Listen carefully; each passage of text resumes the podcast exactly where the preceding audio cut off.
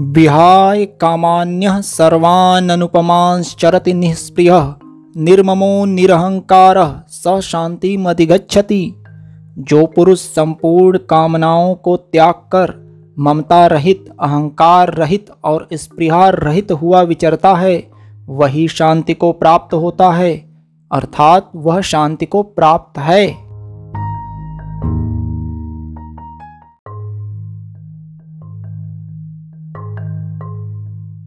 ऐसा ब्राह्मी स्थिति पार्थ नैनाम प्राप्य विमुह्यति।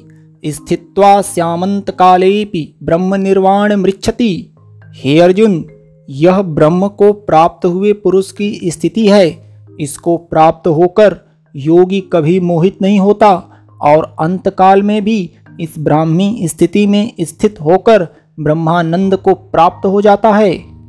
ओम तत्स्थिति श्रीमद्भगवद्गीता गीता सूपनिशस्त्र ब्रह्म विद्यायाम योग शास्त्रे श्री कृष्णार्जुन संवादे सांख्य योगो नाम द्वितीयोध्याय